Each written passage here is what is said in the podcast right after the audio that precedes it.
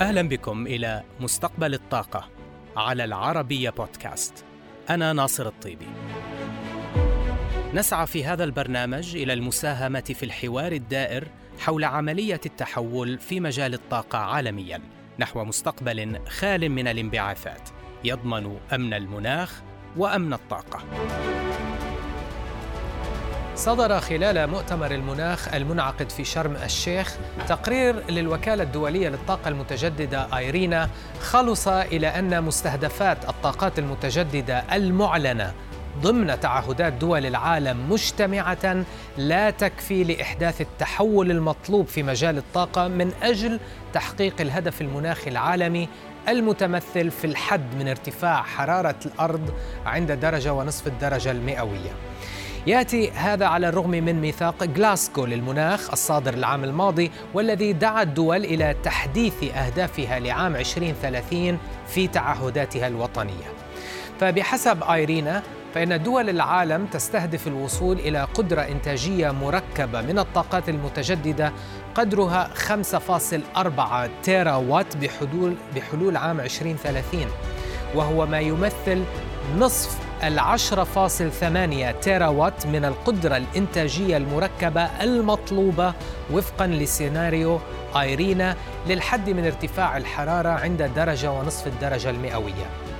حيث ترى آيرينا بأن تحقيق الحياد الصفري سيتطلب مضاعفة القدرة الإنتاجية المركبة المستهدفة للطاقات المتجددة بحلول عام عشرين ثلاثين مقارنة بمستويات التعهدات الحالية. وبحسب آيرينا أيضاً فإنه وكما في منتصف أكتوبر الماضي فإن مئة وثلاثة وثمانين دولة أدخلت مستهدفات متعلقة بالطاقات المتجددة ضمن تعهداتها المناخية والمعروفة باسم المساهمات المحددة وطنياً. ومن بين هذه الدول مئة وثلاثة وأربعين دولة وضعت أرقاماً محددة لتلك المستهدفات، مئة وثمانية دولة منها حددت مستهدفاتها كحجم إضافات في الإنتاج أو في قدرات الإنتاج من الطاقات المتجددة، في حين اثنتي عشرة دولة منها فقط حددت تعهداتها الخاصة بالطاقات المتجددة كنسبة من مزيجها للطاقة بحلول عام عشرين ثلاثين. ومن بين المئة أو من بين الواحد وستين دولة أو إحدى وستين دولة التي حددت مستهدفات طاقاتها المتجددة كنسبة من مزيج قطاع الكهرباء لديها، ثلاثة عشر دولة منها فقط حددت تلك النسبة بأقل من أربعة وعشرين بالمئة، وثلاثة وعشرين دولة حددتها ما بين خمسة وعشرين وتسعة وخمسين في المئة، وثلاثة عشر دولة منها وضعتها ما بين ستين في المئة إلى تسعة وثمانين في المئة، في حين اثني عشر دولة حددت النسبة المستهدفة ما بين تسعين إلى مئة في المئة من مزيج الكهرباء لديها. كما أن واقع مستهدفات الطاقات المتجددة في القطاع الخاص ليس بحال أفضل بحسب تقرير آيرينا، فنحو سبعمئة شركة من بين أكبر ألفي شركة مدرجة في العالم قامت بتمني مستهدفات صافي صفر أو أنها تنظر في تبنيها، لكن وبحسب آيرينا فإن معظم تلك الشركات لم تضع استراتيجيات أو خطط عملية للوصول إلى تلك الأهداف، ما يرسم علامة استفهام كبيرة حول ما إذا سيتم تحقيق تلك المستهدفات فعلاً أم لا. الجدير بالذكر أن عدداً متزايداً من العلماء أقروا مؤخراً بأن تباطؤ العالم في اتخاذ الإجراءات الضرورية للحد من الانبعاثات قد جعل هدف الحد من ارتفاع حرارة الأرض عند درجة ونصف الدرجة المئوية بحلول نهاية القرن الحالي أمراً مستحيلاً، محذرين من أن استمرار الحال على ما هو عليه قد يضيع على العالم هدف الدرجتين المئويتين أيضاً.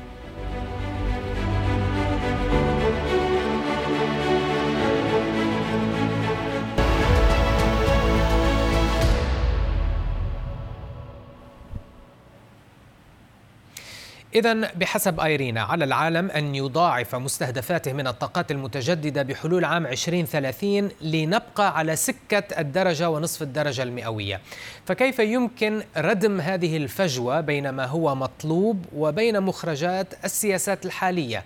ناقشت هذا الموضوع مع المدير التنفيذي للوكالة الدولية للطاقة المتجددة السيد فرانشيسكو لا كاميرا، حيث سألته بداية هل لمس خلال محادثاته في شرم الشيخ أي تأثير سلبي للتحديات الاقتصادية والجيوسياسية المستجدة على التزام الدول المشاركة في مؤتمر المناخ؟ لنتابع. جوابي الفوري على سؤالك هو لا، بل إن آثار أزمة أوكرانيا وارتفاع الأسعار وكل هذه العوامل المستجدة هذه السنة تشير إلى أنها عززت من الطموحات. ففي الولايات المتحدة شهدنا إقرار قانون خفض التضخم الذي يستهدف زيادة الطاقات المتجددة، ورأينا الاتحاد الأوروبي يضع مستهدفات جديدة معززة. الشيء نفسه يحدث في الهند وفي اليابان أيضاً. لذا عندما نتحدث عن الطموحات فهي ما زالت موجودة، بل يتم تعزيزها أيضا. وبالحديث عن كيفية ترجمة تلك المستهدفات والطموحات على الأرض، نرى بأننا بالفعل نتجه هذا العام إلى تسجيل مستوى قياسي جديد في حجم الطاقات المتجددة التي يتم إضافتها، والتي قد تصل إلى مئتين وستين أو مئتين وسبعين جيجا واط. لكن في الحقيقة هذه المستويات ما زالت غير كافية. كم يبلغ حجم هذه الفجوة في الطاقات المتجددة بحلول عام عشرين ثلاثين في ضوء النزعات الحالية والسياسات القائمة اليوم فيما يخص نشر وتركيب الطاقات المتجددة؟ دعنا نتحدث عن مستوى التعهدات أولاً. في تقريرنا الأخير نشير إلى أن المستهدفات المعلنة ضمن المساهمات المحددة وطنياً للدول عليها أن تتضاعف حتى يكون لدينا ما يلزمنا بحلول عام ألفين وثلاثين لكي نحقق المستهدفات المناخية. وبالأرقام فإنه على العالم أن يضاعف حجم الطاقات المتجددة المركبة بنحو ثلاثة أضعاف بحلول عام ألفين وثلاثين.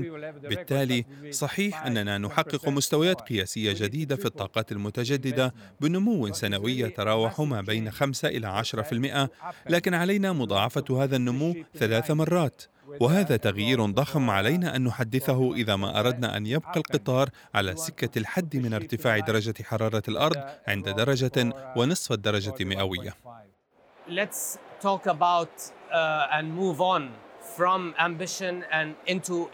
دعنا ننتقل من الطموحات إلى التنفيذ. التنفيذ يحتاج إلى تمويل، ونحن نلتقي اليوم في مؤتمر المناخ في يوم التمويل. هل تلمس فعلا زيادة في رغبة القطاع الخاص والبنوك في تمويل مشاريع الطاقات المتجددة في الدول النامية؟ أم أنهم ما زالوا يضعون شروطا لتخفيف المخاطر ويطالبون حكومات الدول النامية بالمشاركة بالتمويل أيضا؟ come up with a part of the equity and finance as well. This question brings me to a, a complex answer in some way. هذا السؤال سيقودني إلى إجابة معقدة بعض الشيء وتحتوي على عناصر متعددة. أولاً علينا أن نعي مسألة مهمة جداً وأن نجعلها أولوية في عملنا. هذه المسألة تحدثنا عنها كثيراً في الأيام الأخيرة هنا، وهي ضرورة إعادة كتابة أسس التعاون الدولي من أجل زيادة الاستثمارات. كما قلت في جلسة الهيدروجين الأخضر هنا في شرم الشيخ، علينا تشكيل سردية جديدة، حيث يجب علينا تشييد البنى التحتية الضرورية لمنظومة الطاقة الجديدة، لأن المنظومة القديمة للطاقة كانت تعتمد على بنى تحتية قائمة. فكيف نطالب اليوم أفريقيا بزيادة طاقتها المتجددة وهي لا تملك البنية التحتية الضرورية لذلك؟ وكيف يمكن لنا أن نرفع الاستثمارات إذا لم يكن لدينا البنية التحتية القانونية اللازمة؟ كيف يمكن زيادة الاستثمارات إذا لم نبني ونعزز قدرات تلك الدول؟ وبالتالي علينا إعادة هيكلة أسس التعاون الدولي. ماذا يعني أن نطالب أفريقيا بخفض انبعاثاتها وهي مسؤولة فقط عن اثنين بالمئة من إجمالي انبعاثات العالم من ثاني أكسيد الكربون؟ علينا أن نشيد القطاع الصناعي الأخضر ونطوره في تلك الدول حتى يتسنى لها أن تكون لاعباً فعالاً في سلسلة إمدادات البطاريات والتخزين. فكل عناصر الطاقات المتجددة يمكن أن يتم تصنيعها في أفريقيا وفي جنوب شرق آسيا. إذا من المهم علينا أن نعيد صياغة التعاون الدولي إذا ما أردنا فعلا زيادة الاستثمارات على الأرض. العديد من الدول لديها عناصر تخص الطاقة المتجددة في مساهماتها المناخية المحددة وطنياً، ولكن هل ترى أي عيوب أو نقص في طريقة تصميم تلك المستهدفات المتعلقة بالطاقات المتجددة؟ إنه ما تحدثنا عنه قبل قليل، ما زلنا نعاني من مستوى الطموح المطلوب، فإذا ما حصرنا نقاشنا ضمن إطار تقرير الهيئة الحكومية الدولية المعنية بتغير المناخ، وضمن ما علينا أن نصل إليه بحلول عام ألفين وثلاثين، فعلينا مضاعفة مستهدفاتنا المعلنة اليوم. هذا يعني رفع سقف طموحنا، وهذا يترجم بمضاعفة حجم الطاقات المتجددة التي يتم تركيبها ثلاثة أضعاف.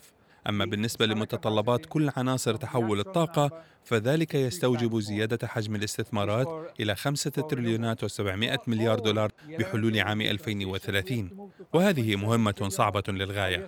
لكن لننتبه، فإن هدف الدرجة ونصف الدرجة المئوية يكاد يتلاشى، وإذا لم نتفاعل مع هذا الأمر فحتى هدف الدرجتين المئويتين معرض للخطر أيضاً.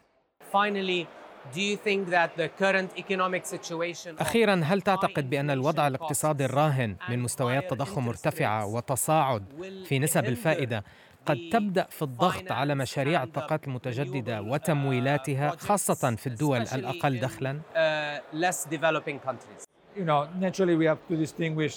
كما تعرف، فإنه علينا أن نفرق ما بين المدى القصير وما بين المدى المتوسط إلى البعيد، فالأزمة الحالية ستسرع بلا شك من وتيرة التحول على الأجل البعيد، ولكن حتى على الأجل القصير، الأزمة اليوم تزيد الفارق السعري ما بين كلفة الطاقات المتجددة وكلفة الوقود الأحفوري، فتكلفة الغاز اليوم تصل إلى قرابة عشرة أضعاف كلفة الطاقات المتجددة، ولكن على الأجل القصير سنجد هناك عاملان متضادان، الأول هو أن كلفة الطاقات المتجددة تصبح أكثر تنافسية، أما الآخر فهو ارتفاع كلفة التمويل وتقطع سلاسل الإمداد، لذا قد نواجه بعض التحديات على الأمد القصير، لكن على المدى المتوسط والبعيد فإن عملية التحول تتسارع.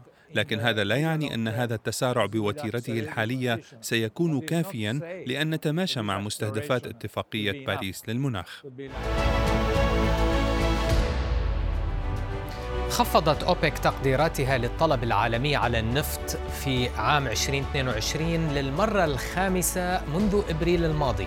التقديرات الجديدة تشير إلى نمو الطلب بمليونين وخمسمائة وخمسين ألف برميل يوميا هذا العام، بما يقل بمائة ألف برميل يوميا عن التوقعات السابقة. كما خفضت المنظمة توقعاتها للطلب في العام المقبل بمائة ألف برميل أيضاً إلى مليونين ومائتين وأربعين ألف برميل يومياً. إنتاج الدول الأعضاء في أوبك انخفض في أكتوبر بأكثر من مئتين ألف برميل يومياً، وهو رقم يفوق التخفيض الذي قررته أوبك بلس للإنتاج في أكتوبر بواقع مائة ألف برميل يومياً. في المقابل، يشير تقرير أوبك إلى أن المعروض تفوق على الطلب في السوق النفطية بنحو مئتي ألف برميل يومياً في الربع الثاني من هذا العام، وبنحو مليون ومائة ألف برميل يومياً في الربع الثالث. ولهذا السبب سجلت مخزونات النفط التجارية لدى مجموعة دول أو إي سي دي زيادة بنحو ثلاثة عشر مليون برميل في شهر سبتمبر، لكنها ظلت أدنى من متوسط السنوات الخمس الماضية بنحو مئتي مليون برميل. بالطبع فإن أوبك تبقى على حذر من تباطؤ الاقتصاد العالمي ومخاوف الركود التي تهدد الاقتصادات الكبرى، وهذا ما يفسر قرار أوبك بلس في اجتماعها الأخير خفض الإنتاج في نوفمبر بمليوني برميل يوميا من الحصص الرسمية للدول الأعضاء، لكن طبعا هذا الخفض لا يتجاوز مليون برميل يوميا من الإنتاج الفعلي الذي هو أقل من الحصص الرسمية.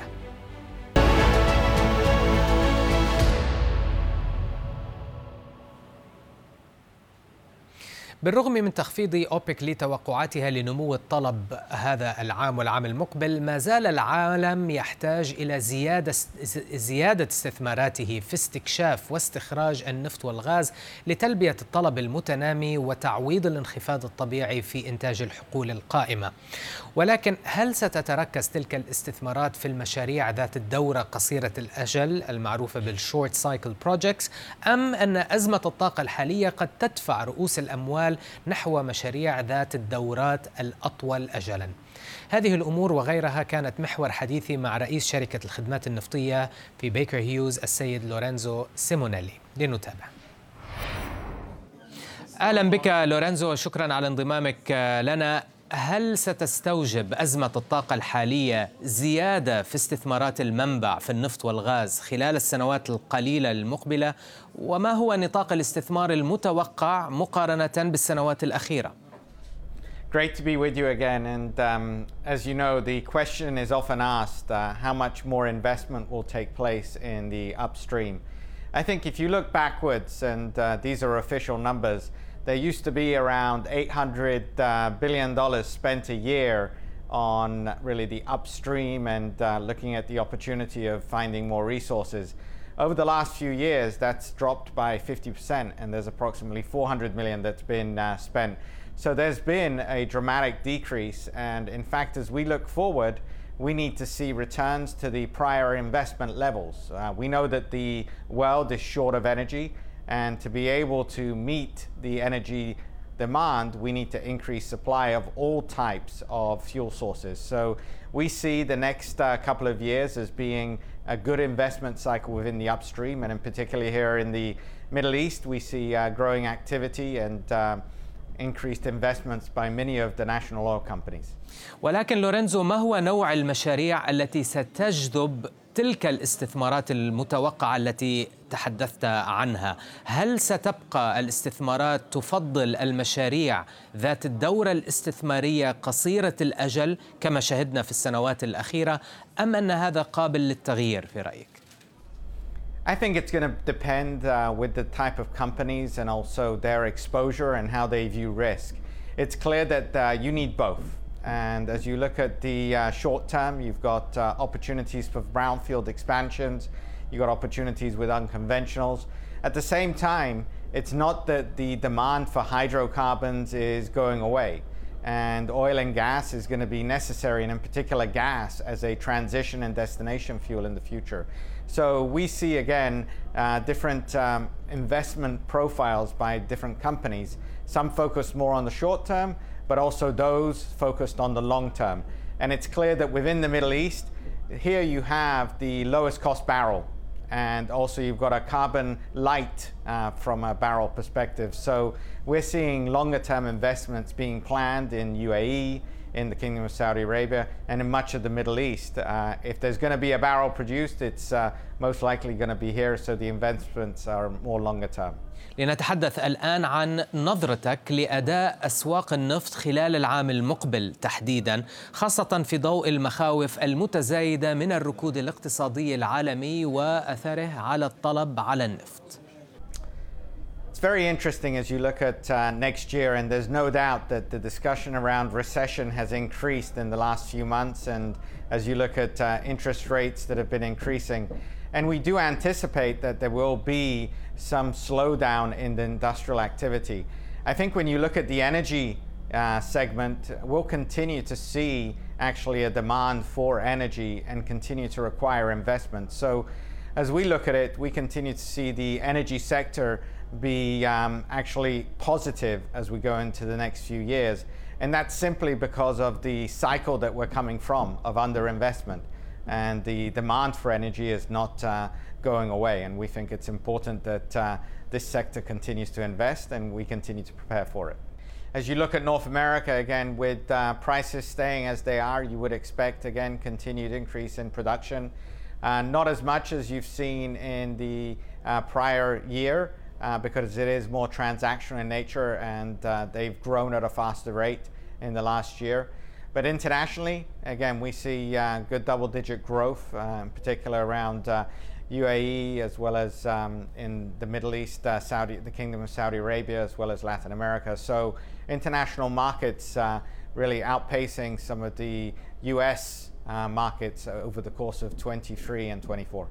ننتقل إلى موضوع آخر لورينزو، حيث يبدو أن الطلب المتسارع على الغاز المسال هذا العام لم يترجم بعد إلى زيادة في حجم وعدد القرارات الاستثمارية النهائية في مشاريع الغاز المسال، على الأقل بحسب ما كان مأمولا من البعض، وخاصة في الولايات المتحدة. ما رأيك مما يحدث في هذا المجال؟ So we've always been um, one to say that by twenty thirty we're going to need eight hundred million tons of uh, L N G actually installed, and we think we're on pace for that. In fact, as we look at uh, the next uh, two years, we think there'll be up to one hundred fifty million tons F I D'd. And this year you have seen F I Ds take place, and you've also seen also twenty-year long-term uh, contracts being signed. So we remain optimistic that those F I Ds will come. One thing is clear, is that L N G is a viable fuel source for the future. And as you look at natural gas, we think it's not just a transition, but destination fuel. So uh, L N G is uh, actually a very interesting area for us. Uh, we participate extensively, and we view it as a good multi-year cycle. And um, even after the one hundred fifty M T P A of F I Ds in the next two years, we see also in twenty-four and twenty-five other expansions that are being planned. تم مؤخرا إعادة هيكلة شركة بيكر هيوز وتقسيمها حول نشاطين رئيسيين. حدثنا أكثر عن هذه الخطة الاستراتيجية لورينزو وآثارها على أعمالكم.